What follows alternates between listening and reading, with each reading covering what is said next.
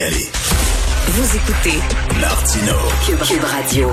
Faut-il fermer les bars? C'est ce que croit Philippe Léger, chroniqueur, blogueur au Journal de Montréal, Journal de Québec. Fermer les bars maintenant. Salut Philippe. Bonjour ça va bien? Oui, très bien. Philippe, j'imagine que tu étais très déçu parce que quand, quand François Legault euh, fait sa conférence de presse, on s'attendait qu'elle allait vraiment serrer la vis, puis finalement il a dit arrêtez de servir de la bouffe après minuit.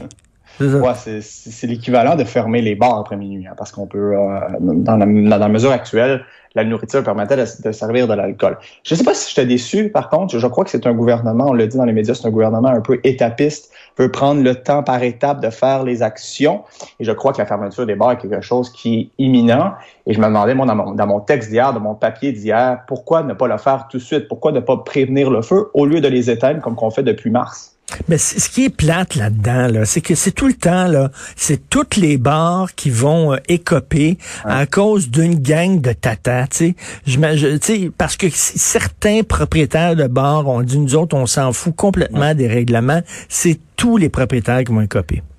Ouais, ben là, moi, j'ai fréquenté les bars euh, durant tout l'été à Montréal, puis la majorité des bars avaient prenaient en mettaient, en place les mesures qui étaient essentielles pour la distanciation sociale, pour le lavage de mains, pour faire attention. Et puis, moi, ce que je vois, par contre, c'est que c'est la logique même du bar qui est opposée à la logique du virus. Hmm. Euh, une logique qui est euh, à se fermer à des endroits clos, euh, dans des endroits fermés, peuplés, où il y a du mouvement. C'est ça qui propage allègrement le virus. Et je crois que ce n'est pas tant la, les, les, mesures de distanciation sociale qui sont respectées qui permettent de ne pas propager le virus, mais la logique même du bar. Et là, j'imagine, l'automne s'en vient, il fait 20 degrés, il fait 15 degrés présentement. Les terrasses vont se fermer, vont se fermer progressivement. Et là, moi, je me demande, ça va être quoi le résultat quand tout le monde va rentrer à l'intérieur? Euh, ben parce que tu as, raison.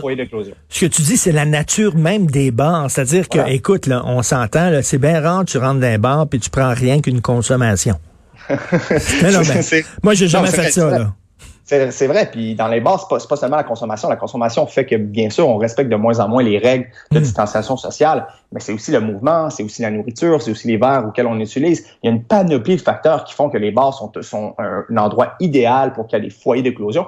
On a vu tout l'été, moi je me suis amusé avant l'écriture de mon texte d'aller voir sur Google foyer d'éclosion bar, le nombre de bars dans toutes les régions du Québec qui ont été touchés par des cas de COVID. Et ça résume un peu la deuxième vague. Parce que qu'est-ce qu'on voit, c'est que la deuxième vague, elle est extrêmement différente de la première. D'abord, le groupe d'âge touché, ce n'est plus les 60 ans et plus ou les 70 ans et plus, mais la deuxième vague, c'est les 20 à 29 ans. Mm. Euh, les régions touchées, c'est partout au Québec, c'est plus seulement à Montréal, c'est dans toutes les régions. Là, on en voit dans quelques, quelques endroits dans le Bas-Saint-Laurent où il y a plusieurs cas. C'est différent de la première vague. Et on peut pas euh, mettre ça un peu au hasard. C'est relié aussi à, aux open house qu'on appelle, donc aux parties privées, aux rassemblements privés et également dans les bars. Ça donne des résultats qui prouvent que les bars doivent fermer et ils vont fermer éventuellement.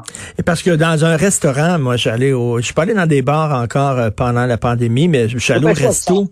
Je suis allé au resto, puis au resto, ben, tu sais, tu peux, tu peux, tu marches, tu mets ton masque, tu marches qu'à ta table, puis tu restes à ta table, puis tu manges. Puis tu sais, veux dire, un bar, c'est pas comme ça, là. Un bar, c'est que tu vois des gens, hey, un tes chum qui est là, ben là, tu vas le voir, puis tu sais, c'est comme, c'est pour le rapprochement, les bars, là c'est la logique même des contacts sociaux. Hein. C'est la logique même de la, la logique. Quand, quand je parlais de la logique pour que le virus se propage, il n'y a rien de mieux qu'un bar. Là. C'est, c'est vraiment la logique même.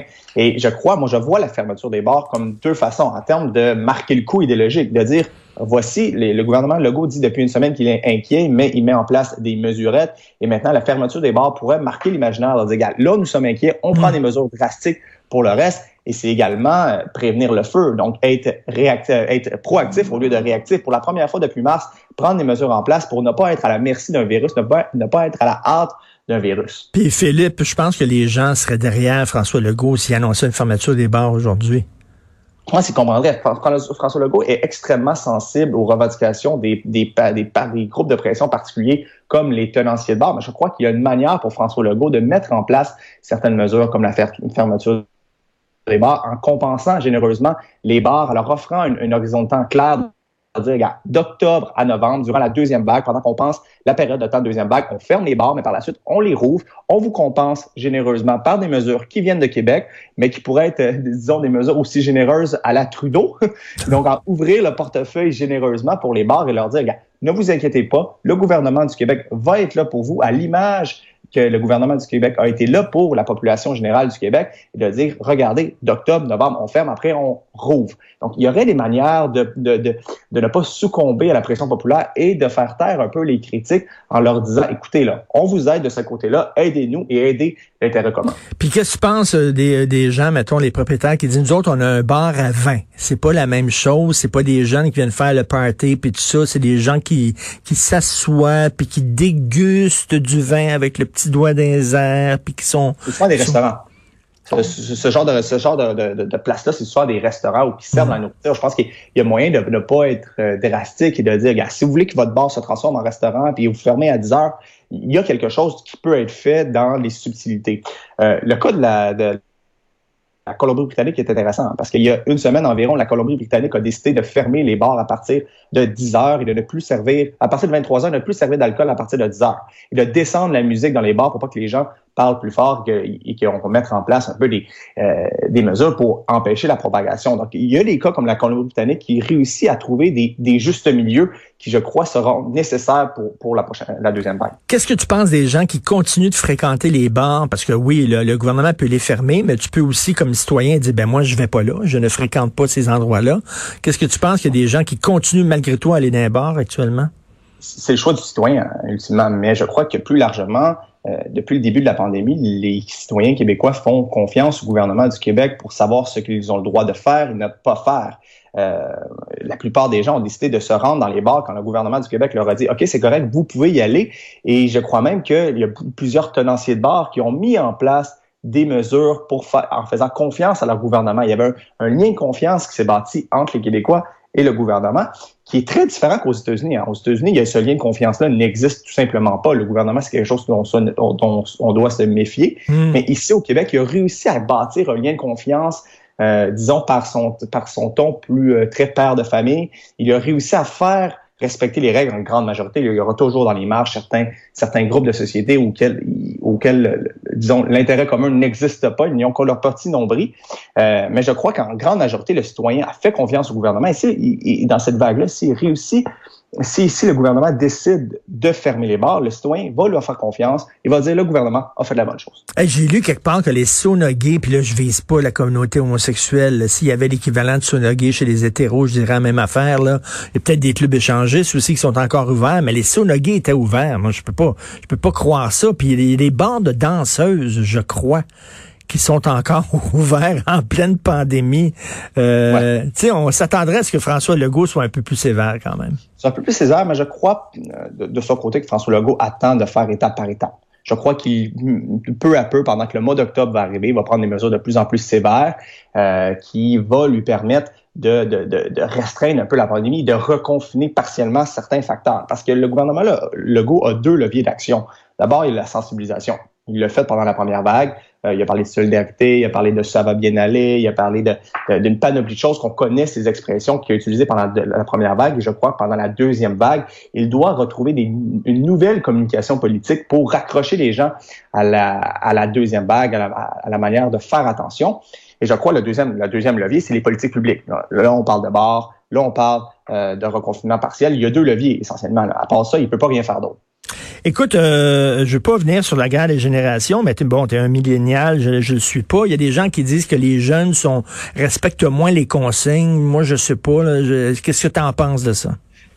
Ben, d'après ma barre, les, jeunes ont plus de contacts sociaux que les plus vieux. On ben voit plus de monde. Ben oui. C'est sûr que pour le virus, euh, c'est ça porte flanc à la propagation du virus. Moi, je ne crois pas. J'ai pas vu beaucoup de jeunes qui étaient complètement irresponsables, qui ne respectaient pas les règles, qui voulaient pas porter de masque. Mais j'ai vu des jeunes qui étaient un peu plus insouciants. C'est sûr et certain. Euh, on se sent qu'on est jeune, on se sent un peu plus invincible. On sent que la maladie ne peut pas nous toucher directement, on ne peut pas nous toucher gravement.